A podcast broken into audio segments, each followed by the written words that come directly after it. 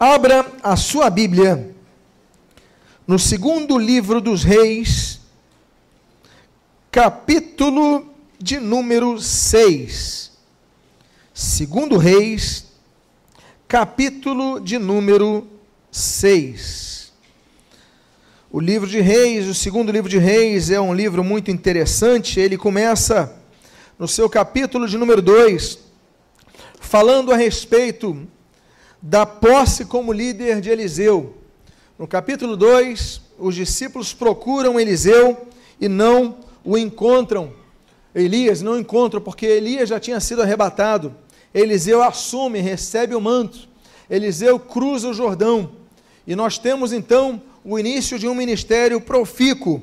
Por exemplo, nesse capítulo número 3, eh, capítulo número 2, Eliseu então já torna as águas de Jericó saudáveis quando lança ali um prato cheio de sal. No capítulo número 3 de 2 Reis, nós temos então a profecia sobre Moabe. No capítulo número 4, nós começamos a ver uma sequência de milagres com Eliseu. Nós vemos, por exemplo, no capítulo 4, a multiplicação do azeite da viúva. Depois nós vemos, por exemplo, a ressurreição do filho da sunamita. Depois nós vemos, por exemplo, aquela panela que estava com veneno, ela ser purificada. Nós temos então uh, vários milagres que vão acontecer nessa sequência. A multiplicação de 20 pães, aliás, a primeira multiplicação de pães da Bíblia acontece nesse capítulo número 4 de 2 Reis. No capítulo número 5 de 2 Reis, nós temos a conhecida prova de Naamã. Naamã que tem que mergulhar sete vezes no Rio Jordão. E aí então, depois de todos esses, esses milagres, de todo esse uso de Deus na vida de Eliseu, Eliseu aparece nesse capítulo número 6 com uma, multi, uma pequena multidão de discípulos. Os discípulos estão crescendo. Eles, ele absorve não apenas os discípulos de Elias, mas ele começa a ter mais seguidores. E diz o texto da abertura dessa palavra, e nós vamos aprender algumas coisas com esse texto de hoje. E a primeira coisa nós vamos ver que pelas nossas forças nós conseguimos alcançar conquistas e obter sucesso. É o que aconteceu com Eliseu e seus discípulos.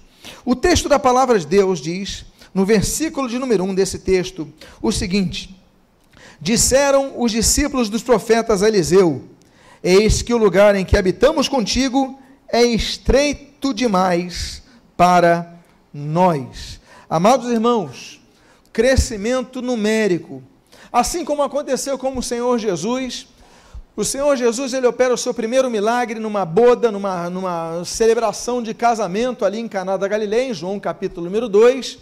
As pessoas veem isso, começa a espalhar a fama.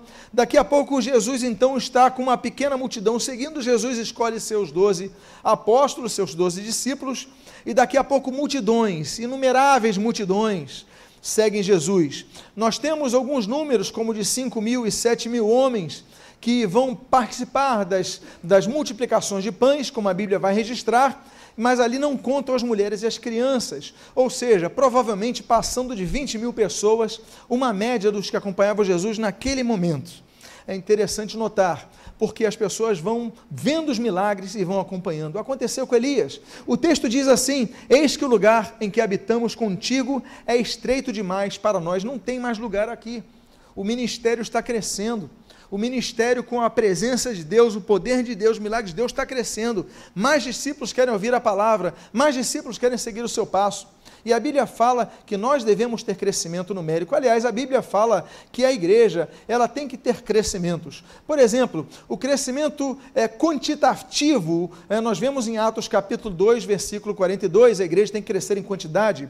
Mas nós vemos, por exemplo, é, em, em Atos capítulo número 6, que a igreja tem que crescer em qualidade. Nós vemos em Efésios capítulo 2 que a igreja tem que crescer em santificação. Nós vemos em Efésios capítulo 4 que a igreja tem que crescer espiritualmente. Nós vemos em 2 Pedro capítulo 3 que a igreja tem que crescer na graça e no conhecimento de Deus. Ou seja, se espera da igreja o crescimento, assim como Deus espera que o novo convertido, ele vá se alimentando da palavra de Deus, vá buscando genuíno leite espiritual, como diz próprio Pedro Pedro na sua primeira carta, e ele vai então crescendo, buscando leite espiritual. É O desejo de Deus é que nós não sejamos mais como meninos. Lembra-se que Paulo fala em Efésios capítulo 4, olha, nós, nós quando era menino, eu pensava nas coisas de menino, agora não somos mais, não podemos, e ele fala em Efésios 4, olha, ser levados de um vento ao outro de doutrina.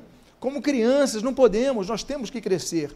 Deus espera o nosso crescimento. Eu espero que nesse novo ano que se inicia para você, para mim, para cada um de nós, nós possamos crescer mais na palavra de Deus, mais no conhecimento da palavra de Deus, mais numa experiência espiritual com Deus. Não podemos chegar no novo ano e dizer eu quero continuar o mesmo. Não, eu quero crescer, eu quero conquistar mais, eu quero avançar mais. Amém, queridos? Os discípulos mostram isso nesse versículo primeiro. Olha, está pequeno demais o local. Antes antes dava, não dá mais, a família cresceu, os discípulos cresceram, então é uma história de sucesso. Agora, esse texto que nós lemos mostra que o bom inconformismo aponta para uma visão de crescimento. Nós devemos ser pessoas inconformadas. Nos lembramos, por exemplo, do texto de Romanos capítulo 12, versículo 2, né? Não vos conformeis com esse século, mas transformai-vos pela renovação do vosso entendimento. Deus espera que para que nós compreendamos a boa, perfeita, agradável vontade de Deus, nós possamos renovar nosso entendimento, buscar mais da palavra de Deus, buscar mais do conhecimento de Deus, buscar mais da experiência de Deus. E esses discípulos, então, eles estão inconformados, porque eles chegam para o profeta Eliseu e eles dizem o seguinte: vamos até o Jordão e construamos ali um lugar em que habitemos. O Jordão é um rio com grande significado. Nós temos, por exemplo, a passagem pelo Jordão por Jacó em Gênesis capítulo 32. Nós temos a primeira divisão, as águas se abrem no Jordão por Josué, Josué capítulo 3. Aí nós temos as águas se abrindo pela segunda vez com Elias, em 2 Reis capítulo 2, e no mesmo capítulo a água se abre pela terceira vez no Rio Jordão, ali em 2 Reis capítulo número 2. Como não nos lembrarmos de 2 Reis, capítulo número 5, quando Deus manda Naamã mergulhar sete vezes. O rio não era dos mais limpos, o rio não era o melhor, o rio não era transparente, mas Deus manda ele mergulhar onde ele não queria. Deus coloca à prova o orgulho dele, e quando ele se baixa, quando ele se humilha, ele sai então já sem a lepra no seu corpo. Isso foi no Rio Jordão. E como não nos lembrarmos de Mateus capítulo 3, quando nosso Senhor e Salvador Jesus Cristo, a quem nós servimos, amamos, proclamamos, anunciamos e aguardamos, o Senhor Jesus é batizado em que rio? No Rio Jordão. Esses homens têm uma iniciativa. Eles falam: "Vamos até o Jordão e vamos construir um local em que habitemos". Olha que boa iniciativa. Nós devemos ser como os discípulos do profeta Eliseu. Nós temos que ter iniciativa. Porque se nós ficamos, ficarmos reclamando a vida inteira dos nossos insucessos, a gente não sai do lugar. Nós temos que pensar: a casa está grande, vamos construir algo maior. Olha, o salário está curto, então vamos ver como a gente pode aumentar isso. É, nós temos que bolar alguma coisa, nós, só temos que não ser conformados. Meu desejo é que nesse novo ano você ore ao Senhor para te dar novas ideias, porque o Senhor dá sabedoria, o Senhor ilumina os nossos passos, não é isso? Então nós devemos pedir: Deus, dá-me direção nesse novo ano. Olha, eu quero aprender algo novo, eu não peço, posso permanecer do jeito que eu estou, eu tenho que dar uma guinada na minha vida. Então que você peça ao Senhor. Os discípulos tiveram iniciativa. O profeta aprova. Olha, vamos até o Jordão, vamos construir algo novo. Eles podiam ficar se acomodando e cada vez num local menor, menor, menor. Eu lembro de um pastor que pregou aqui, essa vez é aqui, é uma, um testemunho que ele contou nesse mesmo púlpito. Ele falou que uma vez foi pregar no interior do Nordeste brasileiro. E chegando ali, depois da pregação, uma cidade muito pequena no, no agreste nordestino, o pastor falou: Olha, eu não posso te receber lá em casa, porque a minha esposa está muito enferma. E o irmão pode ficar, pode dormir na casa, o pastor pode dormir na casa do diácono tal? Posso, claro, não tem problema nenhum. Aí ele procurou o diácono, diácono, vem cá.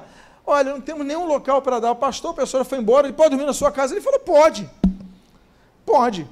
Então tá bom. Aí foi para a casa dele, e o irmão muito constrangido, o pastor pediu, ele ficou constrangido de dizer não, levou o pastor convidado para a casa dele. Quando ele chegou ali, aquele homem tinha cinco filhos, tinha esposa, tinha ele, eram sete em casa. E ele falou, pastor, só temos um problema aqui. Qual? Nós só temos, somos sete, com o senhor são oito, mas nós só temos cinco ovos para comer. Então, é, o senhor se importa em dividir os cinco ovos? Fala, não tem problema nenhum. Eu só peço que você ore, tá bom. E esse então, esse irmão, humildemente, muito humilde, muito simples, ele orou. Senhor, te dou graças por esses cinco ovos. Eu sei que nós somos oito aqui. Mas, Senhor, em nome de Jesus, eu te peço que possa alimentar todo mundo e tudo mais. Amém. Quando terminou de orar, o pastor falou assim: Olha, muito bonita a sua oração de dar graças. Muito bonita a sua oração de multiplicar, porque Deus multiplica. Mas o irmão tem que ter mais fé na sua oração. Que o irmão possa dizer o seguinte: olha, que nunca me falte nada em minha vida. Que nunca me falte o básico em minha vida, porque a promessa do Senhor, nós passamos por dificuldades, mas olha, nós devemos orar.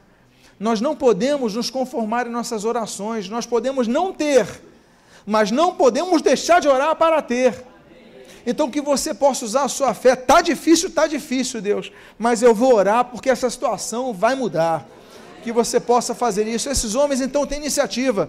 Eles falam: a gente não vai ficar apertado, não, a gente vai construir algo novo. E aí então eles vão até o Jordão. Aí chegando no Jordão, nós aprendemos a terceira coisa importante nessa história, essa belíssima história do machado. A organização. Para nós conquistarmos algo, nós precisamos dividir tarefas. Diz a continuação desse versículo de número 2 o seguinte: Tomemos de lá, cada um de nós, uma viga e construamos um lugar em que habitemos.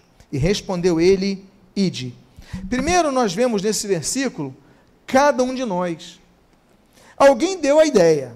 A gente não sabe se foi uma ideia coletiva, mas provavelmente, sempre que um grupo vai procurar alguém para dar uma ideia, geralmente parte de um. E outros abraçam a ideia e falam para Eliseu. Alguém teve a ideia. Mas a ideia foi muito bem organizada. Porque ele falou o seguinte: olha, nós vamos até o Jordão e cada um de nós vai pegar uma viga para construir o local. Ou seja, a tarefa é de todos. A tarefa de evangelização não é do pastor. A tarefa de evangelização não é do evangelista da igreja.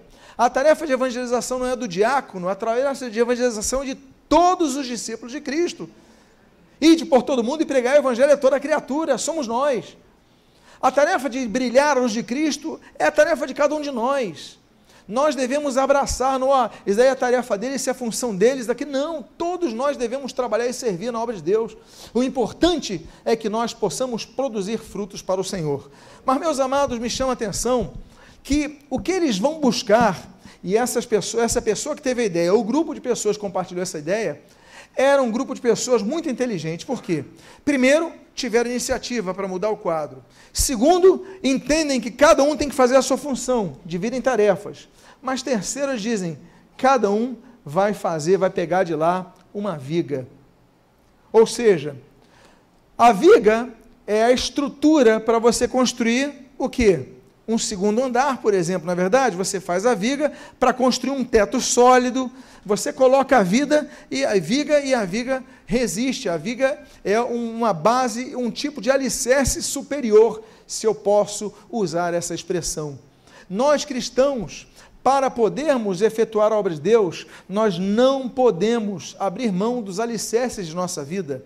Nós temos vários alicerces que nós temos que usar em nossas vidas. Nós temos, por exemplo, o alicerce da palavra de Deus, Salmo 119, por exemplo, 105 fala: lâmpada para os meus pés é a, tua palavra, luz para os meus caminhos. Ou seja, é o alicerce que dá a base para que nós não possamos cair. Mas também nós vemos no mesmo Salmo 119, no versículo número 11, olha, guardo no meu coração as tuas palavras para não pecar contra ti. É um alicerce para as nossas vidas. O cristão não pode abrir mão de ler a Bíblia, o cristão não pode abrir mão de ouvir a palavra de Deus, pois a fé vem pelo ouvir e ouvir pela palavra de Cristo. Ou seja, nós não podemos deixar de ouvir a palavra de Deus, nós não podemos deixar de, de ler a palavra de Deus, nós não podemos, temos que fazer, temos que meditar na palavra de Deus, como diz Josué capítulo 1, nós temos que amar a palavra de Deus, como diz Deuteronômio capítulo 6, nós temos que ensinar como mesmo Deuteronômio do Shema diz nesse capítulo 6 de Deuteronômio, então nós temos que cuidar desse alicerce. Tem outro alicerce importante que nós não podemos abrir mão para podermos crescer, é o alicerce que Jesus ensina, inclusive, em Mateus capítulo capítulo número 6, que é o alicerce da oração. Oração é fundamental. Se você só ora se você tem fé que Deus vai ouvir. Nós devemos orar a Deus, nós devemos buscar a Deus. Agora, temos que orar a Deus com o coração quebrantado, não é isso?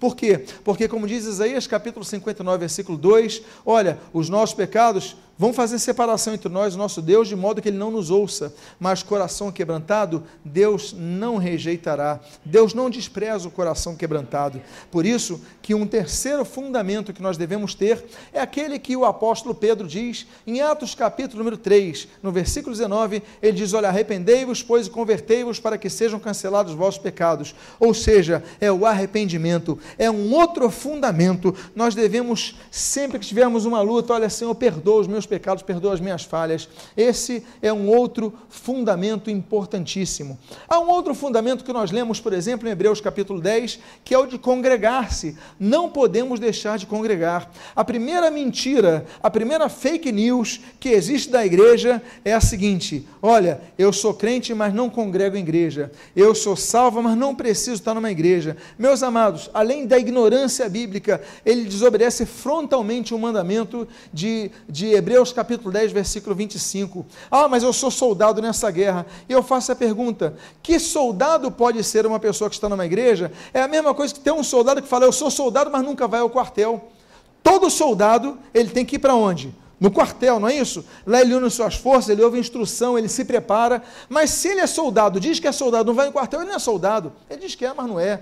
Não podemos, essa é uma estrutura que nós não podemos deixar de construir nossas vidas. E eu espero que nesse ano você esteja mais ciente disso. Hebreus capítulo 10. Em Hebreus capítulo 11, no capítulo seguinte, nós temos mais uma estrutura para as nossas vidas, que é o capítulo da galeria da fé. Ou seja, a fé. A fé que nós precisamos, nós devemos ter a estrutura da fé, porque a fé nos faz enxergar e alcançar resultados que a gente não conseguiria. Nós temos várias estruturas. Uma das estruturas, por exemplo, que nós não podemos perder é a perseverança. Marcos, capítulo 13, fala sobre isso. Olha, sereis odiados por causa do meu nome, mas aquele que perseverar até o fim, este será salvo. Aí nós vamos, por exemplo, para o que Jesus fala no capítulo 3 de Apocalipse: olha, guarda o que tens para que ninguém tome a tua coroa, nós devemos perseverar, nós devemos nos guardar fiados em Cristo, nós devemos aprender a construir vigas e estruturas que não vão ceder, por quê? Porque o peso vai vir, mas se a viga for sólida, você não vai cair. Muitos caíram porque não tinham alicerce da palavra, muitos caíram que não tinham alicerce da oração, muitos pararam porque não tinham o alicerce da congregação numa igreja, muitos pararam porque não tinham o alicerce da fé, mas você vai construir um ano melhor, você vai construir esse alicerce, vamos pegar cada um de nós uma viga. Amém, queridos? A terceira coisa, a quarta coisa que nós aprendemos na história desse machado. Pastor, mas o machado ainda não apareceu. Fique calmo, porque ele vai aparecer. A unidade exige hierarquia bem definida. O versículo número 3 desse capítulo 6 diz: Disse um: Serve-te de ires com os teus servos. E ele tornou: Eu o que? Irei. Eu irei. Meus amados irmãos, como diz o salmista no Salmo 183, 183 como é bom e quão suave quando os irmãos vivem em união. É bom, é agradável, é agradável, é bom. A desunião sempre é ruim, ela sempre afeta. É bom e agradável que vive em união. Por isso que o Senhor Jesus ele diz, naquele belíssimo, belíssimo capítulo, João capítulo número 17, ele fala, olha, para que todos sejam um. Eu vim para que todos sejam um. Meu objetivo é unir, a unir a igreja. Devemos estar unidos, solidificados nisso. Amém, queridos? É por causa disso que em Romanos capítulo 12 a Bíblia diz, olha, conquanto muitos somos um só corpo, somos um só corpo, somos muitos, formações diferentes, experiências diferentes, conhecimentos diferentes, cada um é diferente do outro, você é diferente até dos teus próprios filhos, mas ainda assim, aqui nós somos unidos, somos um só corpo. Então diga à pessoa que está do seu lado: é um prazer poder servir ao meu irmão, porque eu preciso de você.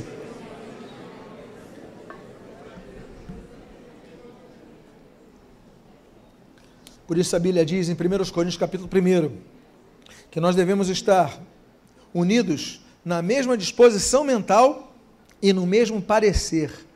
Não é apenas unidade de corpo presente, é unidade de disposição mental e parecer. Esses homens, eles falaram: Olha, a gente vai, mas serve-te de ires com teus servos. Olha que bonito. Eles convidam Eliseu, mas eles se chamam de servos.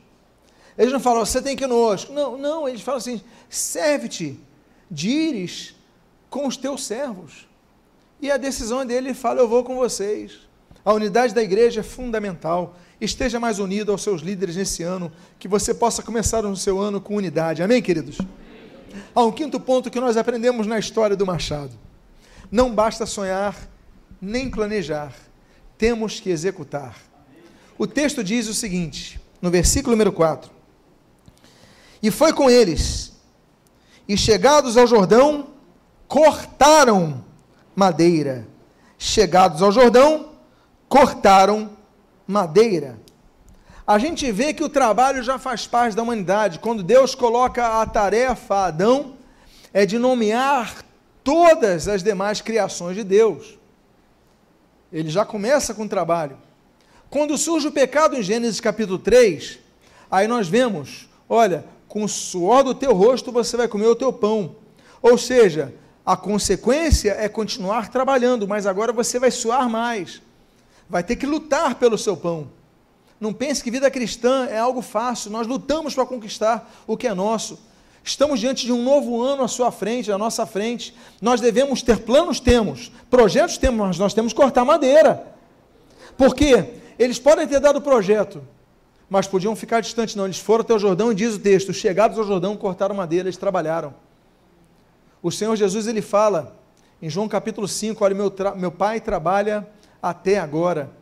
Aí no capítulo 6, João volta a se mencionar a questão do trabalho. Ele fala, o Senhor Jesus fala o seguinte: olha, vocês têm que trabalhar não pelo alimento que perece, mas pelo que dá a vida eterna.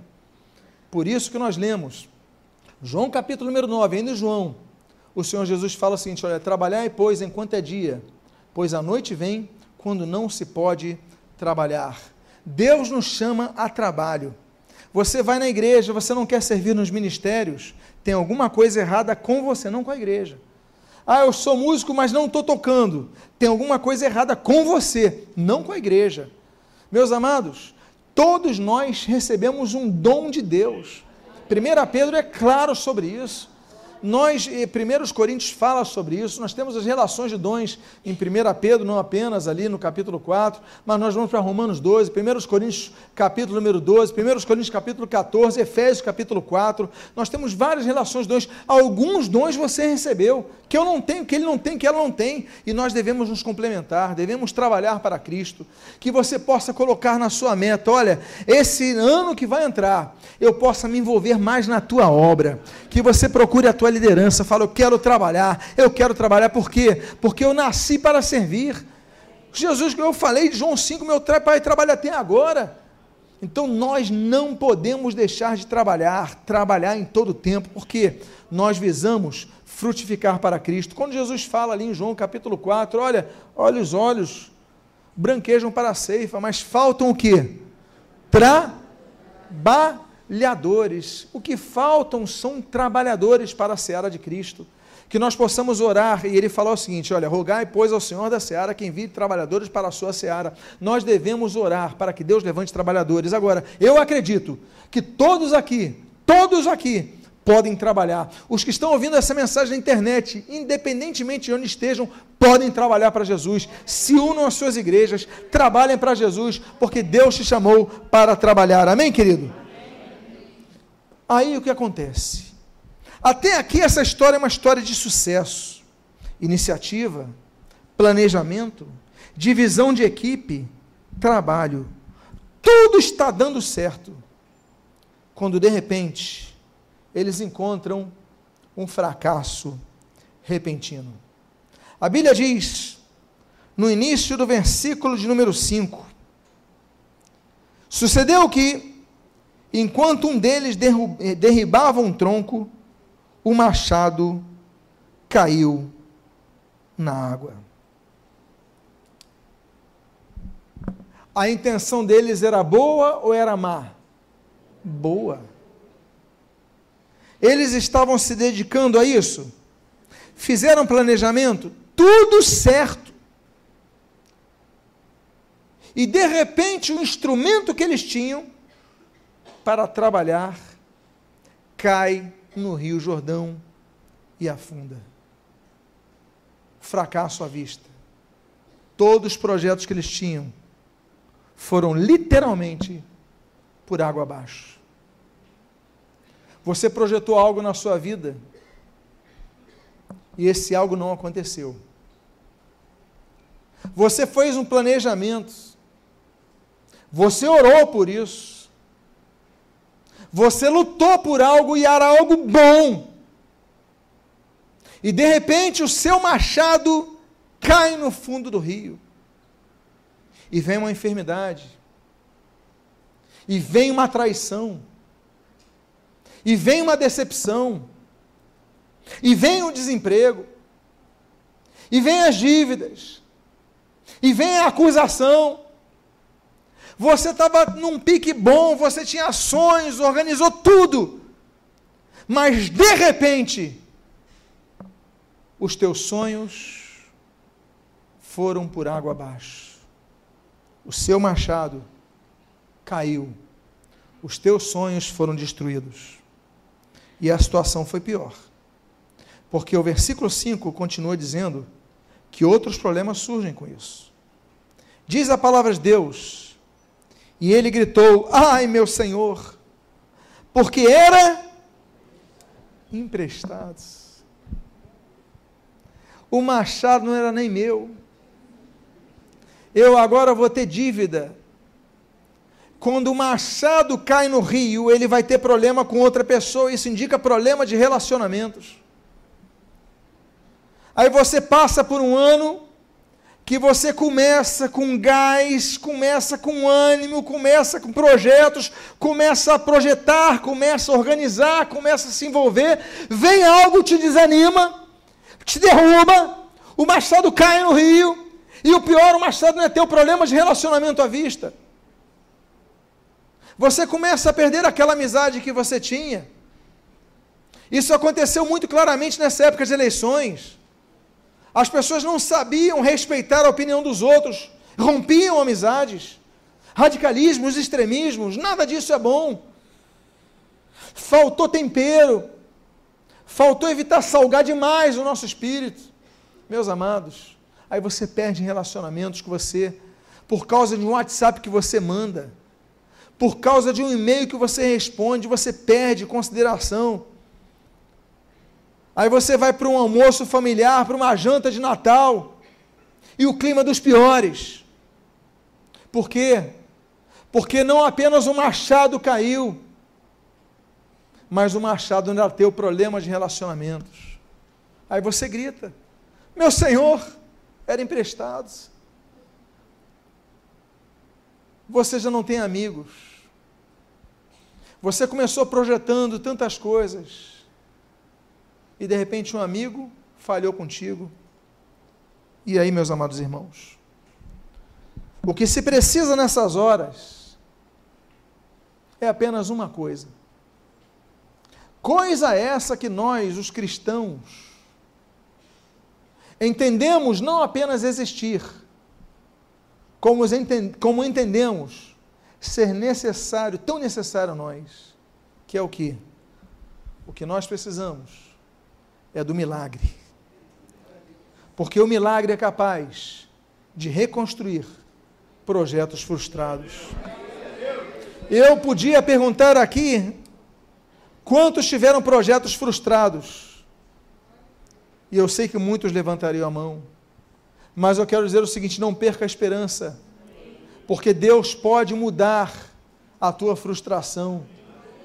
Diz o texto da atitude desse homem no capítulo, versículo número 6, no seu início, perguntou Eliseu, perguntou o homem de Deus, onde caiu? E mostrou-lhe o lugar. A primeira coisa que nós devemos fazer é saber onde nós falhamos, porque nós, quando temos projetos frustrados, muitas vezes estamos culpando os outros. Mas muitas vezes nós estamos contando com o governo, contando com os outros, e não nos precavemos, não nos preparamos. Somos como aquela fábula de Esopo. é aquela cigarra que só sabe cantar, mas quando vem inverno não tem mais alimentos. Meus amados irmãos, o homem de Deus só faz uma pergunta: onde caiu? Aí nos lembramos do recado que Jesus dá à igreja de Éfeso em Apocalipse capítulo 2, versículo 5. Lembra-te de onde caíste e volta à prática das boas obras, daquelas obras que você fazia. Lembra-te onde caíste. Nós devemos, Deus nos chama não apenas a buscar o milagre, mas olharmos em nós mesmos onde nós devemos melhorar, porque toda vez, toda vez que a Bíblia vai trazer algum benefício, Deus não nos isenta da responsabilidade de olharmos para nós. Queremos os culpados, mas onde nós erramos? Será que eu tomei essa decisão não pautado no Espírito, na tua direção, mas na minha vontade, nas oportunidades que surgiram sem colocar diante do Senhor? Será que eu orei de menos? Será que eu me distanciei da tua palavra? Meus amados irmãos, eles estão fazendo o que é melhor, construindo o aumento da casa de discípulos. E o profeta fala onde foi que caiu. E aí começa o milagre. O milagre começa quando o homem tem fé, ele enxerga a solução em pequenas coisas. Coisas pequenas. Olha o que diz o texto da palavra de Deus. Então, Eliseu cortou um pau. Cortou apenas um pau. Um pedacinho de madeira. Ora, o que, que tem isso a ver? Se ele pedisse para pegar uma corda e lançasse uma pedra que afundaria, ele puxaria? Não sei. Eliseu podia falar o seguinte: mergulhem, busquem. Não sei. Ele podia fazer assim: olha, como caiu nessa região? Nós somos aqui quantos? Não sei, dezenas? Não sei. Vamos mergulhar todos. Aqueles que forem aptos para mergulhar vão mergulhar até o fundo, mas ele não faz isso. Ele pergunta onde caiu. E depois ele corta um pedaço de pau. Não cortou uma árvore. Não cortou o maior tronco. Ele pede apenas um pedaço de pau. A solução, muitas vezes, do problema, muitas vezes está numa pequena coisa chamada fé. Não precisamos ter armadura de Saul para derrubar Golias. Basta-nos uma pedrinha para nós derrubarmos o Golias. Nós precisamos menos do que nós imaginamos que precisamos. Porque com a fé do tamanho de um grão de mostarda, nós moveremos montanhas. Ele pega um pedaço de pau, um pedaço de madeira é muito interessante nós notarmos a referência da madeira na Bíblia. Porque, por exemplo, em Gênesis capítulo de número 1, capítulo número 2, eles podiam comer de tudo na terra, menos da árvore do conhecimento do bem e do mal que estava ali madeira. Madeira nos impõe limites na Bíblia, nos lembra de limites. Aí nós vamos para Gênesis capítulo 6 e nós vemos novamente a madeira mas a madeira para construir a salvação. Deus dá orientação a Noé. Olha, constrói uma arca de madeira. Aí nós vamos para Êxodo capítulo 3, mais uma vez a madeira aparece. Se a primeira madeira apareceu, mostrando limites que nós temos, a segunda madeira aparece, mostrando a salvação que nós precisamos. Êxodo capítulo 3 mostra uma madeira que estava pegando fogo, mas não consumia da tal da arca, ar, sarça. Ou seja, a madeira do chamado. Ele pega um pedaço de pau, um pedaço de madeira, nos lembramos do chamado, o que, que Deus nos chamou. Aí nós vamos para Êxodo, nós avançamos ali para o capítulo 25. Aí nós vemos a madeira servindo para fazer o que? A arca da aliança. Nos lembramos a madeira, um pedaço de madeira nos lembra a aliança com Deus. Ah, ela tinha ouro ao redor, mas essencialmente era, Deus fala, madeira de acácia. Ou seja, madeira nos lembra a aliança com Deus. Aí nós vamos para Gênesis 38. Aí nós vemos ali o tabernáculo, no tabernáculo nós vemos ali o altar para o holocausto. Aí Deus fala, mais uma vez, olha, e fala, versículo 1, e farás o altar do holocausto com madeira de acácia. Ou seja, para oferecer sacrifícios a Deus, madeira. Eu podia mencionar várias madeiras, mas eu quero encerrar com uma madeira aqui. A madeira mencionada em João capítulo 19, no alto de uma colina, que tinha aparência de uma caveira, daí eles chamavam de caveira, ou no latim calvários, que nós aqui transliteramos como o Monte Calvário. Haviam dois pedaços de madeira, um horizontal e uma na vertical. Elas eram unidas. Mas o importante é que naquela madeira estava um cordeiro, não o animal cordeiro como nós conhecemos, mas aquele que nós mencionamos na ceia que nós participamos há pouco. Aquele trecho de João Batista, no capítulo 1, versículo 29 de João. Eis aí o Cordeiro de Deus que tira o pecado do mundo. É aquela madeira que verteu o sangue de Jesus, que nos purifica de todo pecado, como diz 1 João capítulo 1, versículo 7. Aquela madeira que nos traz vitória, aquela madeira que nos trouxe vida. A madeira que trouxe salvação na época de Noé, a madeira que nos traz salvação na época de Cristo. O profeta Eliseu fala: Eu quero um pedacinho de madeira. E a Bíblia então diz, e nós aprendemos mais uma coisa: no meio do desespero, da atitude de fé de uma pessoa surge um milagre. E diz a Bíblia: e lançou ali. Ele focou no problema. Ele perguntou onde caiu o machado, porque é ali que ele tinha que atirar aquela madeira nós devemos focar no problema que nós precisamos consertar. Porque senão você vai entrar no novo ano, você vai ter os mesmos problemas. Se você não corrigir aquilo. Ah, eu perco meu emprego. Você chega que horas no emprego? Chega atrasado uma, duas, três vezes, você vai continuar sendo. Corrige o teu hábito. Começa a corrigir aquilo que você precisa corrigir. Nós vamos pedir coisas a Deus? Vamos. Vamos clamar ao Senhor? Vamos. Vamos ter planos e projetos? Vamos. Queremos construir uma casa maior? Ótimo. É bom que você pense assim. Mas você tem que entender o seguinte: lembra-te de onde caístes. É ali que eu vou jogar o foco. Nós temos que ter foco nisso. Nosso foco da fé. Nós temos que ter uma fé crescente. Nós temos que crescer de fé em fé. Não é isso que nós aprendemos? Porque a Bíblia fala de níveis de fé. A Bíblia fala de um nível zero de fé, nenhuma fé em Hebreus capítulo 11. Sem fé é impossível agradar a Deus. Aí nós vamos para Mateus capítulo 5. Aí nós temos homem de pouca fé, pequeníssima fé. Aí nós vamos para Mateus 17. A fé do tamanho de um grão de mostarda.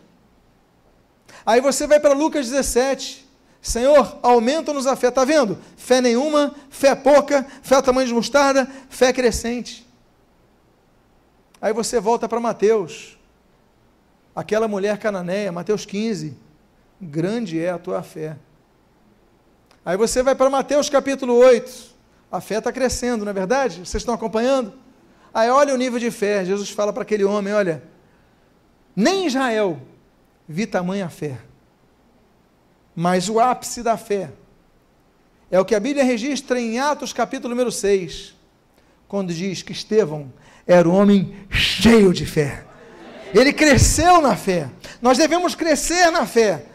Onde caiu? Então eu vou trabalhar nisso, vou acertar nisso, vou jogar minhas orações, vou focar nisso. Porque fé é foco. Fé não é atirar com a metralhadora, fé é o sniper. Fé é você focar em algo e vem o vento, vem a tempestade, vem a chuva e você continua naquele alvo e na hora certa você atira e acerta o teu alvo. Isso é fé. Foca no teu alvo. Nesse ano, foca a tua fé. E aí, meus amados irmãos, aí o que acontece? O milagre surge de onde menos se espera. E a Bíblia diz que fez flutuar o ferro. Quantos podem glorificar a Deus? O teu machado vai voltar às tuas mãos. O que você perdeu vai voltar às tuas mãos. Tenha fé nisso. Foque nisso. Não perca atenção nisso. Você veio para ouvir essa palavra. Não perca o teu foco. Porque o machado vai flutuar. O teu machado vai flutuar. A tua promessa vai se cumprir. E eu encerro dizendo que o nosso dever diante do milagre é tomar posse do milagre. Não é só ver o milagre, porque o texto diz: E disse: Levanta-o. Estendeu ele a mão e o tomou. O mais difícil Eliseu fez. Jogou o pedaço de madeira, o ferro flutuou. Agora ele falou: Agora você, você vai pegar. Era mais fácil para Jesus ressuscitar Lázaro ou mover a pedra. Mas Jesus ressuscitou lá, mas falou: movam a pedra. Meus amados irmãos, o milagre ele vai acontecer. Mas esse discípulo ele teve que entrar no rio e molhar a sua roupa para pegar o machado, porque o machado ele flutuou na água, mas não flutuou pelo ar. O machado não veio para a mão daquele discípulo. O machado ficou na água flutuando. Ele teve que ir lá molhar as suas vestes. Isso significa, meus amados irmãos, que Deus vai operar o milagre. O que você precisa fazer, você vai fazer. O que você não pode fazer, Ele faz. Mas o que você pode fazer, Ele quer que você faça. Nós temos alvos, temos projetos, temos tantas coisas que nós sonhamos. Perdemos sonhos, mas vamos resgatá-los. E agora, meus amados